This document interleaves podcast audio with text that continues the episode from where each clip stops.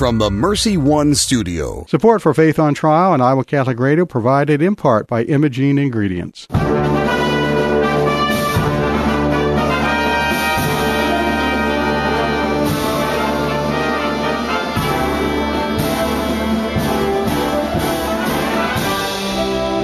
Our freedom of conscience and religion is being challenged by laws and regulations imposed by secular society.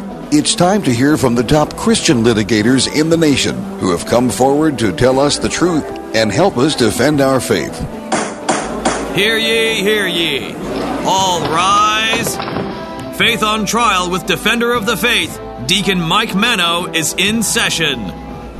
And good Thursday morning from the Mercy One Studios in West Des Moines. I'm Deacon Mike Manno here with Gina Knoll. Gina, how are you this morning? I am doing well. It's always easier to do the show when the sun is out. Yeah. the temperature's not Much easier 30. even to get out of bed when the sun is out. Yeah. exactly right. It's did a you good day. Did you see our president last night? Um, I have not watched his communication yet. Was in the middle of uh, a trigonometry review with Ah, my daughter. okay. Mhm. Those are my nights. Um, I saw a little bit of uh, clips this morning, and I saw a big clip um, with uh, Senator Tim Scott. Tim Scott, right? Um, I Who stole I the show. Really did Stole he? the show. I was I was drawn to the television when I was listening to him. He's uh, Mm-hmm. very charismatic speaker, and it makes sense. He sounded like reality to me. Yeah. Um, Biden was very conversational, um, but he didn't go into some of the details of the thing. He, he hit the highlights of what he was proposing and all those things that we can agree on. Uh, for example, like infrastructure, more money for infrastructure. Did not explain, though, that they define infrastructure differently. And it means all sorts of Green New Deal stuff. Um, eh, he didn't do any of that. It was a, a surreal um, viewing because the Speaker of the House and the Vice President were sitting behind him. They were wearing masks. The Congress people were spread out, so they only Yeah, had like heard that. 250 of them. Uh, you know, It there's looked almost empty in the there, room. there's Mhm. 400 and what 25 just in the House, and then another hundred for senators. Nothing near that, and they were wearing masks. Now you have all of these people that have been vaccinated over 90 days ago, and they're all sitting spread out wearing masks. So what is the value of the vaccination? Yeah. you know and and they wonder why you know there are people that are having second thoughts about getting vaccinated well there's you know right there in front of you it's you can see it Well, I, th- um, I, I thought it was um, symbolic having fewer people there, uh, symbolic of the way the President Biden ran his campaign and, and runs his administration. He's kind of hands off. You know, he's not. He doesn't seem to be out in, amongst the people. So th- that was one takeaway from just the visual that I did see this morning. And uh, the other thing with uh, some of the highlights of the programming, uh, I think that now say what you want about all of the spending and all of the rest, but um, I, I think that his programming and his um, spending really emphasizes families, which I, I'm very glad about. Right. Um, families are important, and I think that the value of families has been lost in all of this. Uh, You know, we often talk about um, the choice of abortion here uh, in our show and the protection of life. And a lot of times it comes down to an economic issue. And maybe if some of these programs would lift up uh, young women or families, um, we would have less abortion. So Right, right. that was I- one thought that I came to this and, morning. and I agree with you same with infrastructure same with a number of other things that he talked about problem is it's diluted in a lot of other stuff That's and and that's the problem if Well- you just pick out those highlights he get a lot of agreement on that. He'd get a lot of agreement on family matters. He'd get a lot of agreement on infrastructure. He'd get a lot of agreement on a lot of things. But he throws them in this big pool uh, that's all muddy and then expects everybody to agree with everything. And Well, that's not going to work, I don't I- think.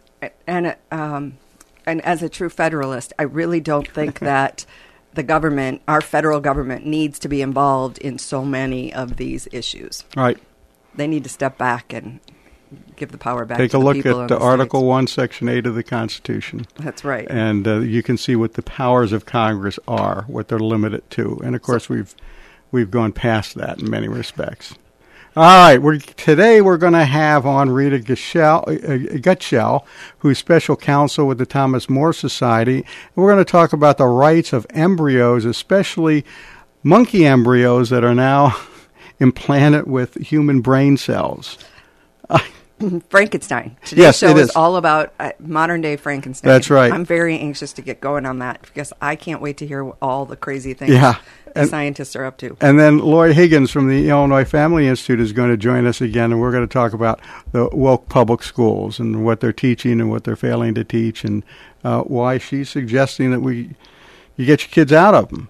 So that'll be an Um, interesting. Uh, Right, and because there's uh, there are suits, lawsuits now, so it'll be. Um, there's so many lawsuits we can't keep up with them. No. An hour a week, and we can't keep up. We could go on. We could have an hour program every day, Right. and still wouldn't be able to cover them well, all. just in Iowa alone, you know, the legislature has been dealing with some of these issues, Mm-hmm. and I've kind of been following that. And uh, in Iowa alone, there's some schools doing some really crazy things, and um, our uh, thank goodness our legislature is taking a look at it and putting a foot down and saying you need to teach, yeah, right. you need to teach the basics. Right. They're they're they're not coming out reading and writing at grade level, but they have all sorts of other information about things that uh, really they can learn that someplace else. So I'll be interested to hear um, uh, from our guest about what's going on around the rest of the Yeah. the country. Yeah. You got a prayer to open with? I do.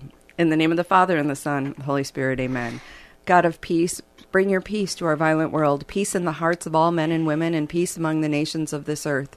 Turn to your way of love those whose hearts and minds are consumed with hatred. Strengthen us in hope, and give us the wisdom and courage to work tirelessly for a world where true peace and love reign among the nations and in the hearts of all. Amen. Amen. You're listening to Faith on Trial on Iowa Catholic Radio, and Gina and I will be back with our first guest in just a couple of minutes. Support for Iowa Catholic Radio and John Leonetti in the morning is provided by Blessman International. Blessman International partners with volunteers and donors to provide sustainable programs for children in South Africa by leading a 12 day, all inclusive experience sharing the heart of Christ with vulnerable children in South Africa. Teams are forming to do something significant in an African child's life. Learn more at blessmaninternational.org. That's blessmaninternational.org. Thank you, Blessman International, for your support of Iowa Catholic Radio. Support for Iowa Catholic Radio and John Leonetti in the morning provided by Bell Construction. Bell Construction is a roofing company. They specialize in residential re-roofs, like commercial jobs, and have the experience to meet all of your roofing needs with personal service. With Bell Construction, the owner will come to your home or place of business in person to inspect and ensure the quality of work that you deserve. They pride themselves in working with you on a personal basis and making sure you are satisfied. Bell Construction, 515-963-4494. Bell Construction.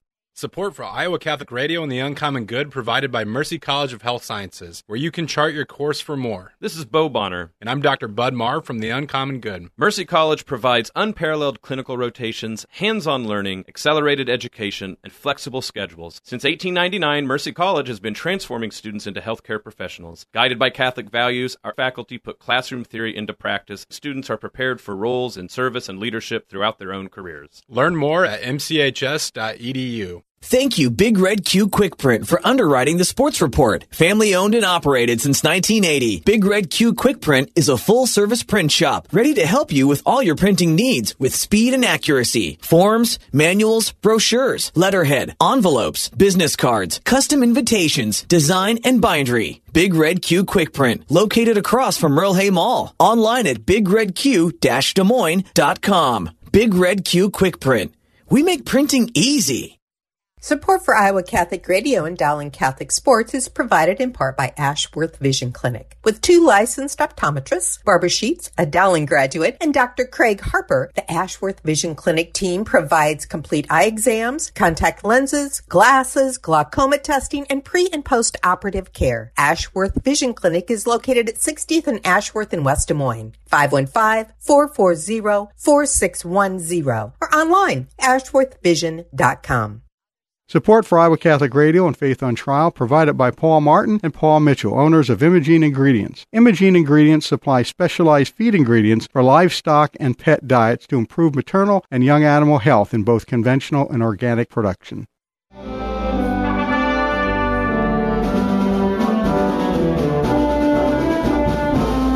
And you're listening to Faith on Trial on Iowa Catholic Radio. We're having a little bit of a problem getting a hold of our first guest here, so uh, Gina, you, you, and I can just visit about some of this. Um, yeah, you had a chance to talk to Rita this week. Tell, give us the thumbnail of what's going on. Well, uh, she's writing, uh, and I got her uh, her article here. She's writing about uh, should tax dollars support creating animal embryos, animal human embryos, and um, uh, she's talking about things that are actually going on right now in the United States. In the United States. Now, I, I when I started writing my uh, weekly column for the Wanderer, uh, two out of the first three had to deal with uh, uh, embryos in one way or another, human embryos. And what happens is these embryos um, uh, are created usually for the purpose of uh, assisting somebody with procreation and yet they create so many of them that uh, uh, some are always left over. So, what do you do with the leftover ones? They put them basically on ice, and uh, what we need, or what happens to them then, is uh, a, kind of a crapshoot. You know, you've got human embryos that are uh, fully human, and they are they don't belong to anybody theoretically um, there's no question about abortion in this because a woman, once the embryos are taken, the woman has no apparently legal rights in them. They're not unless you call them property.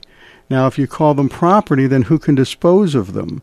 And uh, and there have been a number of court cases uh, like that about uh, who can uh, what happens to these frozen embryos? Well, I remember we had um, a story on this show um, m- maybe about a year ago or two years ago mm-hmm. um, that dealt with um, a divorce situation right. uh, and the frozen embryos. And um, I think what happened is the um, the wife uh, acquired the, the embryos as right. her property in the divorce, and then she uh, had the embryos implanted and gave birth and then sued the divorced father of the, her divorced husband for the um, child. Uh, um, what do they call it? Child support. Child support. Yeah. For this, for this, and I don't remember the outcome of that case, but I thought it was fascinating um, that uh, the courts recognized the embryo as a child after it was born, and that that relationship was severed. Um, yeah, and, and what happens, I remember there was one case. You, you got it? Okay. Um, there's one case where the, I think it was the father, after divorce, uh, wanted all the uh, embryos frozen. Or uh, wanted all the frozen embryos destroyed because he didn't want to father another child exactly. someplace. Yeah, yeah. And, uh, and these are the things that happen when you uh, play with play with play science. God. Yes, yeah, play, exactly. play God. We're still working on Rita here, but uh, anyway, so now what they are doing is they are taking these uh, embryos uh, of monkeys and they're injecting into these embryos, they're injecting human brain cells. And so the question is, and when we get Rita, maybe she's going to be able to answer it for us the question is, um, what do you do with them now, and what does this mean, and what are we going to have? We're going to have uh, uh, a, a monkey that's born that's going to be part human. Right, and then how? What are their rights? Yeah, yeah. What are their rights? Well, uh, a lot of the courts have taken a position that the embryos are simply, uh, human embryos anyway, are simply property, and uh, that um, um, if if somebody wants them destroyed, they can be destroyed. There's n- no general concept, I don't believe, that these human embryos are actually uh, human beings and have should have rights of their own. I took a minute here just to send a little note to Rita, see if she uh, can can reach out to us yeah. what's going on with her phone number, but I, maybe I, the phones are down. In no, I think what I did is screwed up the number when I wrote it down. Well, I you're not that. a numbers guy, do I, you, Mike? I do that sometimes. You're no, I'm certainly a- not a- a, a numbers guy. guy, a and great uh, writer. And sometimes I'm not even a words guy. oh, I don't know. You know. I don't know. But anyway, that's the story in the embryos. So now uh, she's writing here that uh, animal experimentation for scientific purposes has been curbed somewhat because of the a lot of the people who are protesting animal cruelty and things like that. But there's no protection for the human embryo. So what what are they going to do now with these monkey embryos? I, yeah, I, I imagine that they'll use them. I, I didn't read through the entire story. I was waiting for Rita to give us the highlights, but um, I imagine that they'll use them for experiments related to medications. Um, ph- pharmaceutical companies will um, use them in research. Um, I imagine that they'll use them in terms of development and and types of um, uh, perhaps uh, transplantation uh, material for for humans. And um, I I often wonder if maybe because they're using the brain cells that they're looking for ways to enhance memory. You know, it could be a, Could a be. cure for Alzheimer's or dementia or other uh, brain system ailments. So, uh, you know, there could be some good that come from it. Or teaching it- monkeys calculus. Hum- hu- most humans don't even like calculus. I'm sure the monkeys wouldn't appreciate that either. And that, and that brings up another uh, thing uh, that's uh, been in the news lately, and that's the number of schools that are cutting out uh, these accelerated classes or the advanced classes, especially in mathematics and science, because the the, pe- the, Right. the Our students that take is going them, to talk about the those, people yeah. that, yeah that take them are uh, disproportionate to the color scheme, I guess, of uh, and and and racial theme of what people want to see in, in their school system. We are still looking for Rita, and I think I have something here that may be coming in. Kind of reminds me of wasn't there? There's a show that land of the the apes. ta- Uh, what was that show where the apes took over the world? Yeah. Yeah, we uh we we're, we're bordering on uh, art. Yes, and- yeah, and I think so. Yeah. Well, you know, this is this is uh, a s- science fiction story. Yeah. So, well, we're still waiting for. we're Rita, still we're still waiting, and uh, unfortunately, my I have a very old um, cell phone, Mhm. and it's very slow getting my email up. But I'm checking here. Um, let's see. You know, I think it's interesting that this. Um, it's good that Rita's writing about this stuff, but I, honestly, I haven't. I follow the news pretty closely, and I haven't seen anything in the news um, about this kind of research. Well, there's a little bit that comes through, but they come through in selected medias. You know, me- uh, some media is geared to you know some of these stories, and they'll put them up, but otherwise, uh, you won't uh, you won't see it. And now, are there legal cases that talk about this kind of um, research and work? In- Yeah, it usually comes up in the context of what do we do with the frozen embryos. You know, my wife and I were uh, uh, trying to have a baby, and so we went to a fertility clinic, and now we've got a dozen these frozen embryos. We only needed to implant one or two of them uh, to get a healthy baby. So, what do we do with the rest of them? And then what happens is uh, uh, sometimes you get into a situation where there, like we've been talking about, where there's a divorce, and uh, and then what do you do? Right, and then the the other thing is that so they're the courts have seen them as property in most Pretty cases, much as property, yeah. in most of the precedents. Um, but then we've seen those cases dealing with the uh, research that up until now anyway that our government has prohibited here in the United States the the genetic modification research the CRISPR um, so there's those cases and I wonder how that will um, overlap with what they're doing uh, with the the uh, with the animal implantation of human embryos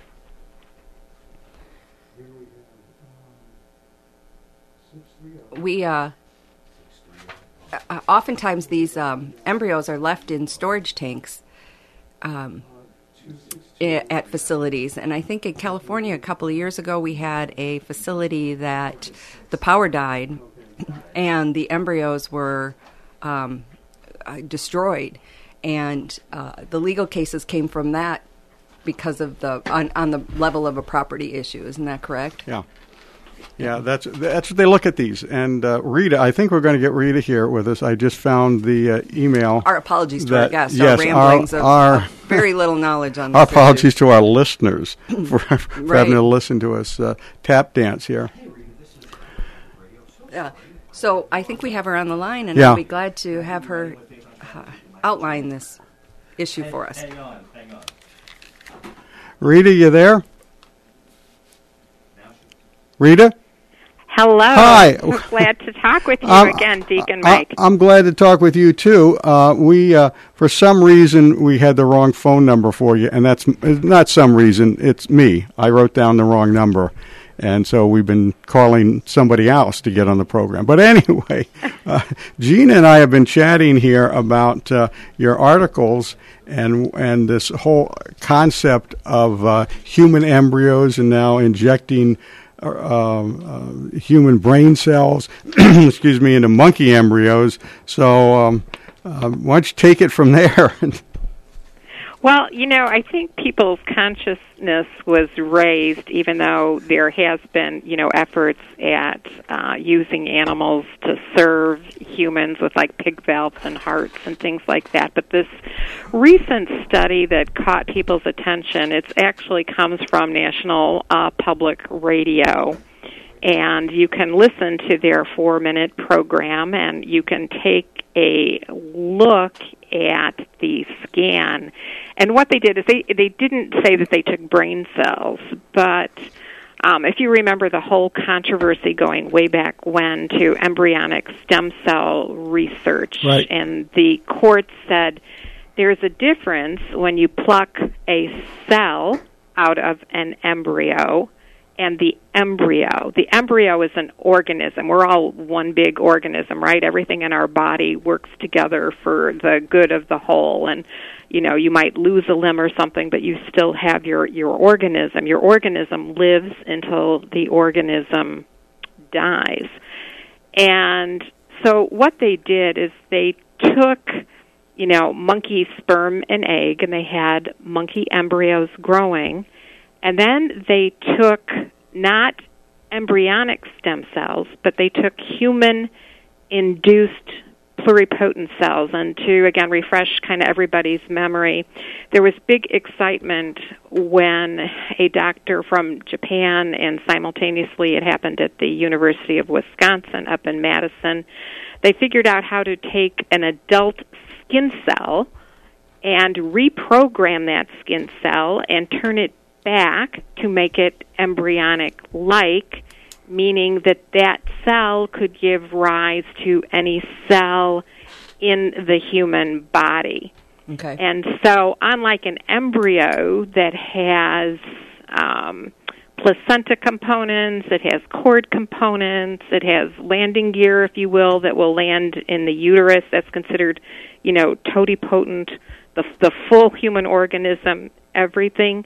The embryonic stem cell or the induced pluripotent cell would be considered a derivative from the embryo.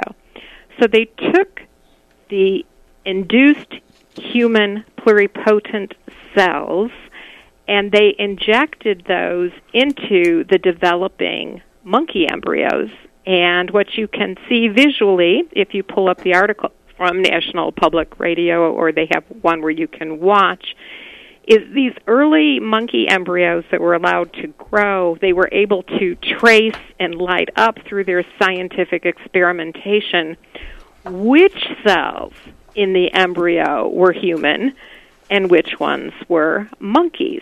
And so the physician who um, wanted to do, or the researcher rather, who wanted to do this experiment said, I'm not trying to create a new organism. I'm just trying to see how animal cells and human cells can communicate with each other because this research might be helpful for organ donation because we have a shortage of organ donation. But what I think the scientist is missing is that there was a growing monkey life or embryo, and they took 132 of these and studied them. and injected these cells into them and let them grow out for 19 days. And so that was the period of experimentation. And so they were able to make, if you will, a growing being with human cells integrated into the being and we kind of describe you know a mixed species as a chimera that's the ancient kind of greek word sure. um, for the for the mixed species now we've done other things like if you go back in time to 2003 they were taking cow eggs and they were taking rabbit eggs and they were taking the nucleus out of those cells and putting you know human cells um, in inside to see how how they would grow. But this is the first time like an animal so close to us. So some of the ethicists started having questions about what are we doing. All right, I can understand um, doing something to further science, to uh, for human health and human um, help with diseases and whatever uh, they want to use these experiments for. But what happens with that uh, embryo if it's implanted into a monkey and it grows to become a monkey or a partial monkey or whatever it is? I mean, that seems to me to have some real problems attached to that action. And that's exactly what other ethicists questioned as well. So some people will say, well, since you did not let the organism grow through birth, it's just experimentation. But then you miss the point that this is a developing being. Now, is this a chimera being? Yes. How how much human? You know, how are you going to define that? Calculate that with the cells. And then, kind of going back to what you said in the beginning, someone questioned, well, what if some of these human cells end up being in the brain? And, you know, you have a more creature with, with, with brain cells that can think and, and react. How are they categorized now? Are they subhuman? Um, higher than a monkey status? So the problem we always have is the whole slippery slope notion with with what we allow in. And do we have bright lines? And do we recognize sometimes that you know organisms are beings? And so is that different than just taking tissue in a laboratory that's never going to be a a being never going to organize itself into a a person uh, in an organized manner, but just remain tissue. Um, so I, I think for the the average person, um, it's sometimes hard to understand exactly what's going on. We want to have research um, to help us to understand, but what are the means to get there? And this is where the question comes in with, with what are we doing? Well, and then and then to project into the future, had one of these quote unquote beings, uh, chimera, be, been um, developed to um, full term, uh, what happens next? Will they? I mean, when they reproduce, do they have some human qualities in their reproduction, and then wh- where does that take us? That's an excellent question, and that's also what one of the ethicists, you know, asked in the story. Um, they said we wouldn't want chimeras getting to the point where they could then produce human eggs and you know human sperm, um, and and and then what would happen? So um, it's kind of caught the attention of scientists with you know should we allow this research? Where are we going to go with this research? Are there going to be limitations on this type of research? And you know, right now in our country, for example, the only limitations are really in terms of federal funding for things. It's not in terms of what private funds. So we don't do have an agency that that um, limits this kind of activity, even on a private level, or most especially on a private level. No, from time to time, um, there have been presidential commissions, there have been study groups, certainly there's the National Institute of Health, certainly there's guidelines for research. Um, so, right now, there's basically guidelines out by several professional agencies where they used to say with human beings, they did not want any experimentation on human embryos uh, beyond day 14. And even there, they were trying to restrict the idea that you would create new life for research purposes. They were saying, well, these embryos would come from couples who underwent in vitro fertilization and were choosing not right. to have these embryos transferred and that that was where if you will the stockpile would be just that narrow class would be able to be used for um, research purposes. But for Catholics um, and for other people that understand the dignity of a human being from the very beginning, that you have a human organism. Mm-hmm. Um, so, they don't uh, want experimentation uh, at any time. And we we talked about this a little bit while we were trying to get you on the phone because of my writing down the wrong number. Um, what is the legal status now across the United States for these frozen embryos that are out there? Are they persons? Are they property? And who gets to decide what happens to them? Right now, basically, they've left that in the hands of state government. So part of that answer depends on where you live Another part of the answer so far seems to be if both parents want to have you continue to live, you can continue to live. But in embryo fate decisions between divorcing parents, in many of the states, they have not um, allowed the embryo to continue to live. And when they make that decision, it's usually on the grounds that they treat the embryo as some type of pre embryo or subhuman that's not entitled to um, rights. It's more like property. And so, therefore, you can have a contract. And if the clinic says um, that the embryos will be discarded, or the clinic gave you an option, or maybe the clinic even told you that these embryos are deemed your property by a contract. They made that proclamation. Um, the courts, in, in many cases in different states, have applied contract laws.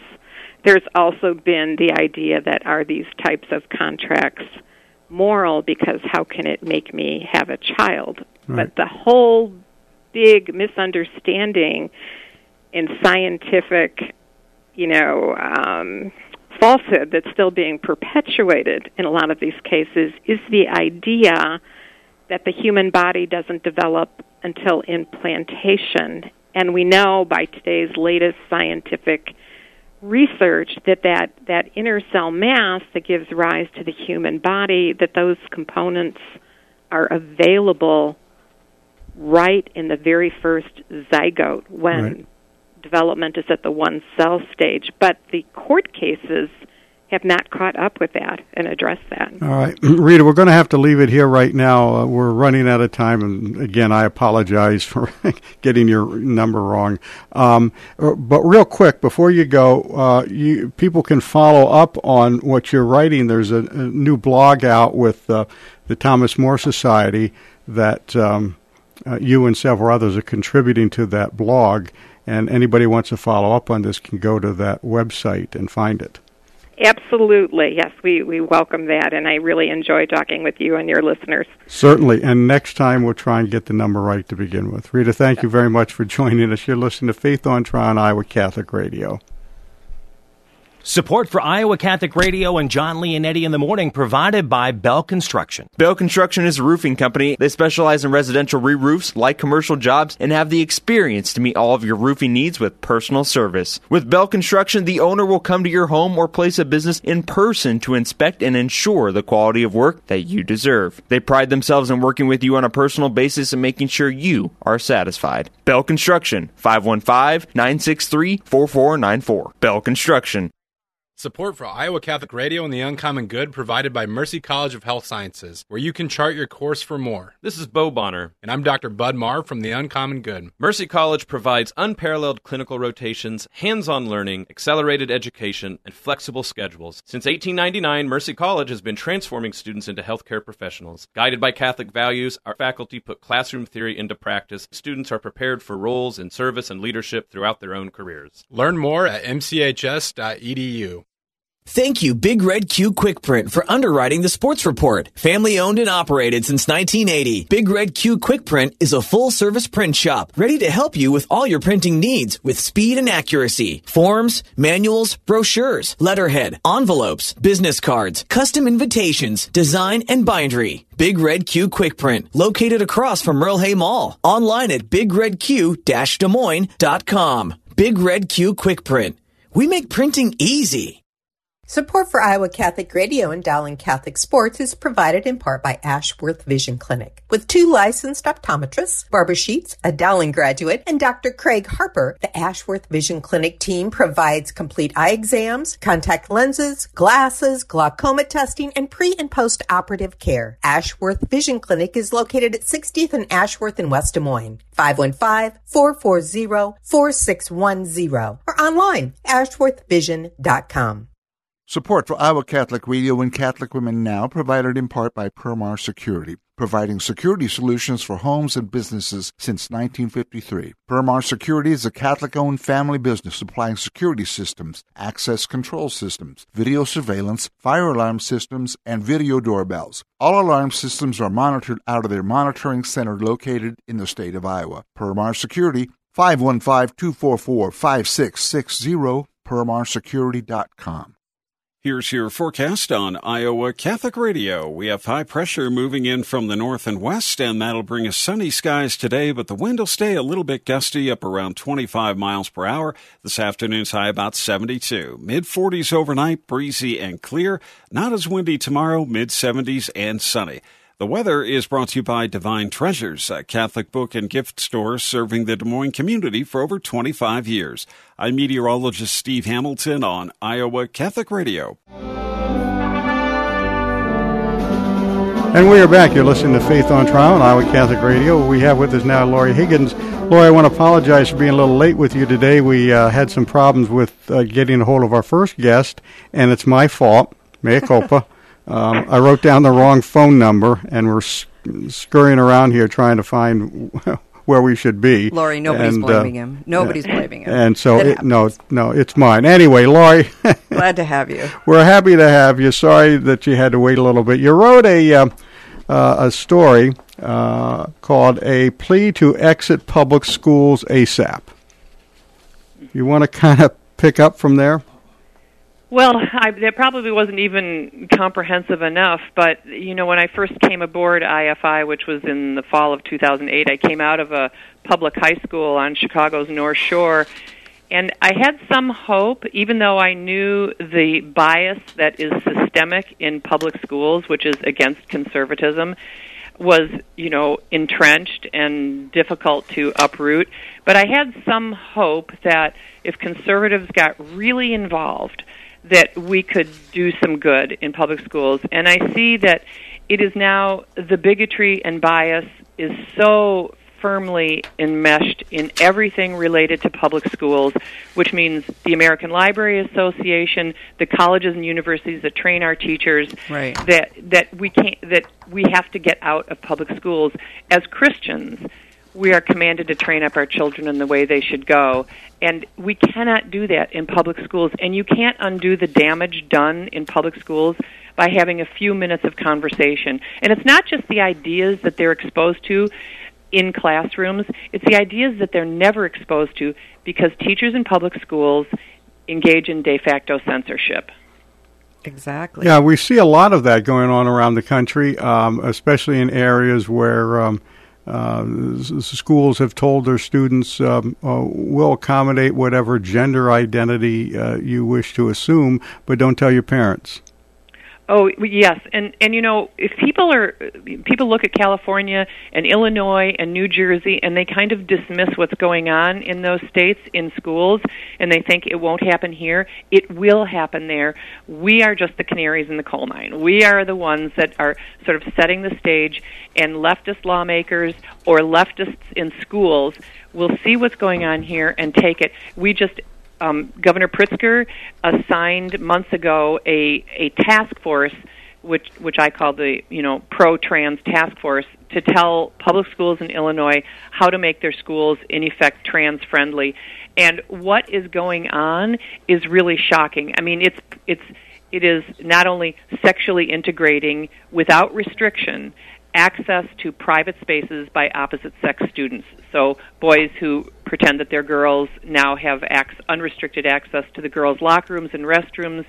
It's not just sports, it's everything what the teachers are commanded to use the you know i say the goofy invented pronouns or the incorrect pronouns the this trans task force has said that uh, they are to have gender support coordinators in every school. That if students who identify as the sex they are not and never can be feel unsafe, that their home environment is not supportive, the schools will help develop a p- plan to make them feel safe, which in plain English means they will help children deceive their parents. They are saying that on professional development. That's what teachers engage in on institute days and late arrival days. They are to be trained in this ideology, and there is no there there is no discussion of dissenting views or even any freedom to ask questions about well wait if it's bigotry for girls not to want to share private spaces with biological boys why is it not bigotry for boys not to want to share private spaces with biological boys? There are inconsistencies built in to the trans ideology, and we can't even discuss that because the left makes their cultural headway through calling names, and Christians have to stop worrying about being called names. I mean, we're supposed to take up our crosses daily. We're supposed to count it, count, consider it joy to encounter trials for Christ, and instead we flee from even the most minor persecution. Yeah, and now this is uh, going to be a nationwide policy with the new administration. Oh, if they and you know if they pass the Equality Act, which we have to stop also being intimidated or deceived, duped by leftist rhetoric because they're masters at you know what Orwell called newspeak. You know, they invent language. You know, for example, they'll say, "Oh, we want students to feel safe in school," and by what by what they mean by safe is to feel comfortable all the time and to never encounter any ideas that they don't like. But they only apply that to students on the left or students who identify as homosexual or students who identify as gender non-binary. They could not care less if they make theologically orthodox Christian students feel unsafe. And so if they pass the Equality Act, which is not about equality, we will undermine significantly free speech protections, assembly protections, and religious liberty. And so, the, I mean, what's coming down the pike from the Biden administration is really dangerous, divisive, and destructive. Right. And we've had a number of programs on uh, the the uh, Equality Act. I want to call it the Equity Act because that's what it is more about, really. Mm-hmm. Uh, they want to create an equity there that doesn't necessarily exist. But here's a question that I've asked in my column in The Wanderer uh, once or twice and haven't gotten a satisfactory answer. Uh, if uh, a kid in school, uh, the boy, thinks he's a girl, uh, why don't we address that question? Uh, what is wrong? Why does this person feel that way? Does he need some therapy rather than to pander to whatever idea he may have about who he might be? Well, right. I mean, that's the question I've asked many times in many articles, which is when when we see a child with what you know they call a mismatch between their subjective internal felt sense of who they are and their objective embodiment as male or female with healthy, normally functioning bodies. why would we assume that the problem is with their bodies as opposed to their subjective internal desires, feelings, or beliefs, and then go treat healthy, normally functioning bodies as if they're diseased or disordered? I mean, it doesn't make any sense, and we can't even. I mean, we can ask that question. They won't answer it. The left won't answer it. School administrations, and I don't believe for a second that all the school administrations that are going along with this, and even faculty, that they all agree with this ideology because it's so nonsensical, it's so science denying, and we're harming children. And that's what we have to realize. If you, if Christians in cowardice try to rationalize their cowardice and going along with these fictions, think that they're helping kids. They're not. They're hurting kids, and they're not. And, and people are not reading the kids now who are young adults and detransitioning, and they're saying they feel betrayed by their parents, by the medical community, and everyone else who facilitated their disordered desires and of course all the behaviors that follow that there they ha- we have young girls in their 20s who've had double mastectomies and been on cross sex hormones for years and are now infertile they can't experience sexual arousal. They feel betrayed. Their voices are permanently lowered. And so we're harming kids. And someday we're going to come out at the end of this and we're going to realize that this was another medical scam and everybody who facilitated it is going to be should be held accountable for that. Uh, I would agree. It's both a medical and and a psychological experiment, really, that right. will have results that are very negative for society and for these individuals. And the results of people, uh, especially young children, uh, who have uh, uh, gender dysphoria, I guess is the technical term for it, where they are not sure what they are. Uh, I think the studies show that these people grow out of that that that's that's right. just it's that's just something they go through, and that by the time they're in their uh, late teens or early teens, sometimes uh, they grow out of this. Yes. Well, there's two interesting things about that, and, and actually, there's a new article today. I'm going to post it, and I hope to post it on IFI and on my personal. Yeah, give Facebook us the page. website for that for anybody Okay, watching. so it's not posted yet but if they go to illinoisfamily.org, that's our website. And then uh, my personal Facebook page, which is just Laurie Higgins, I um, which everything is public. I'm going to be posting it there too. But they which they're challenging now. Endocrinologists they're challenging these trans affirmative protocols, and they're looking more carefully at the research or that lack thereof, because there is this phenomenon that is called either rapid onset gender dysphoria or late onset gender dysphoria, and it affects primarily girls, adolescent girls. So historically, gender dysphoria affected primarily by a huge per- well it was a small percentage of the population but of that small percentage it was primarily boys and it typically uh, show manifested when they were between 3 and 5 years old and left unmolested by the left so they and I mean the ideology of the left. Correct. Le- they they would over 80% of those kids would outgrow it. And now what you're seeing is the surge in identification as the opposite sex is among adolescent girls who never displayed any gender dysphoria expressed it and some of the studies say we've seen in the past about decade a 4000% increase in right. adolescent girls because girls are more vulnerable to what are called social contagions right. cutting eating right. disorders, etc. And, and, social media is feeding right into it. It's a popular right, thing exactly. to do. You get a lot more attention if you are transitioning or right. Join and the in crowd. That's yeah. right. And there, and there are girls, and this is the problem. There are girls who are very uncomfortable with their bodily changes when they go through puberty. Sometimes it's because they have get unwanted male attention, and sometimes it's just the problems with menstruation and things like that. They're uncomfortable, and now the culture is giving them a lens through which they should view and interpret that discomfort about their bodily changes. And it's terrible what's going on. Yeah, it so, is. so, a lot of this um, propaganda and, and it, it, uses some beautiful positive words like openness, diversity, inclusivity, tolerance, um, and it makes it difficult to fight against the um, the, the policies. Uh, but there are fights happening both in the courts and in the state legislatures. Uh, for me, it's hard to follow what's going on in each of the different states. Is there some place, is there a website or uh, some organization that's tracking all of these cases and legislation? Well, I don't know if there's a sort of a, a, landing place for all of them. Everyone in their own states should be able to find out what's going on.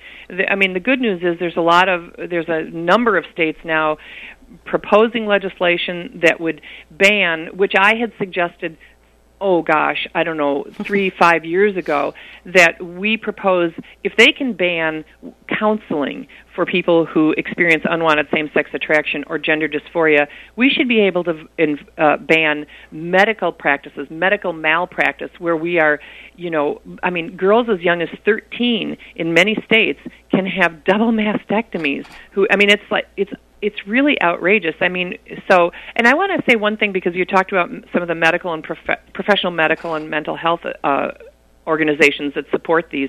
The American Academy of Pediatrics are often touted as they support this trans affirmative protocol, which is technically true. But I did an article, two articles I've done on researched who exactly came up with these policies, and it's fewer than 50 people in an organization that has somewhere around 66,000 members, and it was a leftist panel that was appointed or committee that came up with these policies. It was maybe two dozen or fewer, and then another panel of a, a dozen or so who okayed that, and it's never sent to the entire Academy of Pediatrics. There's no minority report. In fact, many pediatricians don't even hear about these until it goes out in the press. So it is not the entire American Academy of Pediatrics that affirms these. And the same goes for the mental health organizations that have yeah, been. Yeah, the DSM has been amended that way too, and uh, it, it's a tragedy. Laurie, we're going to have to leave it at this. Uh, we'll have you back again, and when you get your new uh, post up or your new column up, we'll put it on our blog, so, or a link on our blog so that people can get to it. Great. Thanks so much. Thank you, Laurie Higgins. Sorry to have to cut you off here, but uh, my mistake at the no very beginning. Thank you for joining us again. It was a pleasure having you. Laurie Higgins from the Illinois Family Institute, and Gina and I will be right back after these messages. Support for Iowa Catholic Radio and Catholic Women Now provided in part by Permar Security providing security solutions for homes and businesses since 1953. Permar Security is a Catholic owned family business supplying security systems, access control systems, video surveillance, fire alarm systems, and video doorbells. All alarm systems are monitored out of their monitoring center located in the state of Iowa. Permar Security, 515 244 5660, permarsecurity.com.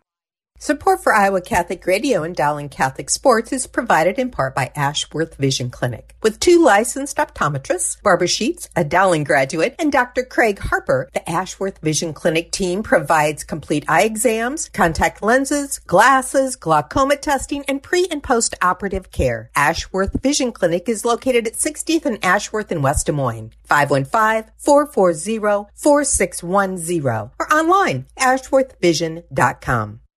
Thank you, Dental Associates, for underwriting Dowling Catholic Sports 365. With over 40 years experience, Dental Associates is a group dental practice with the mission of promoting optimum health and well-being to all patients, providing preventative, restorative, and cosmetic dentistry for the entire family. Message underwritten by Dr. Kenton Gleichman, Dr. Steve Karbaka, and Dr. Ben Nagel. Dental Associates addressing your smile, needs, and dreams. Online at Des Moines-DentalAssociates.com.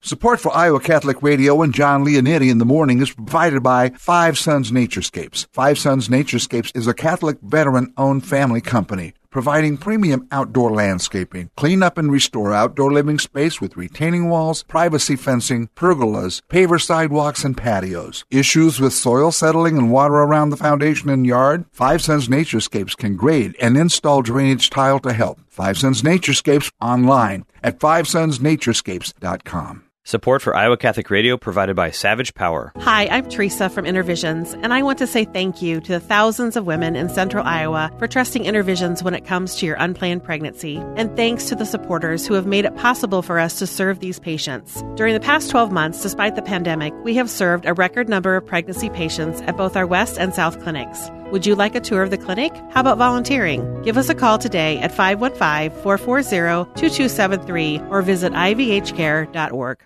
Thank you, Skeffington's Formal Wear, for sponsoring Dowling Catholic High School football. In business since 1951, Skeffington's Formal Wear offers quality service, style, and selection, providing tuxedos, suits, and casual groom attire for weddings, proms, and any other special occasion. Skeffington's Formal Wear, with convenient locations in Des Moines, West Des Moines, Davenport, Coralville, and Ankeny. All locations are family owned and operated by members in their respective communities, fitting you for life celebrations. Online at skeffingtons.com. This is Faith on Trial, Iowa Catholic Radio. Uh, sorry that we had the problem with the phone numbers earlier, but it takes me back to my high school days. You know, the numbers that the girls gave me Oh. were never the same number when I called them. it reminds you of a negative thought. But really, our stories today, um, uh, for sure, you can follow uh, Laurie Higgins at IllinoisFamily.org Right. and find more information. She's very good at following these stories nationwide, and especially in Illinois.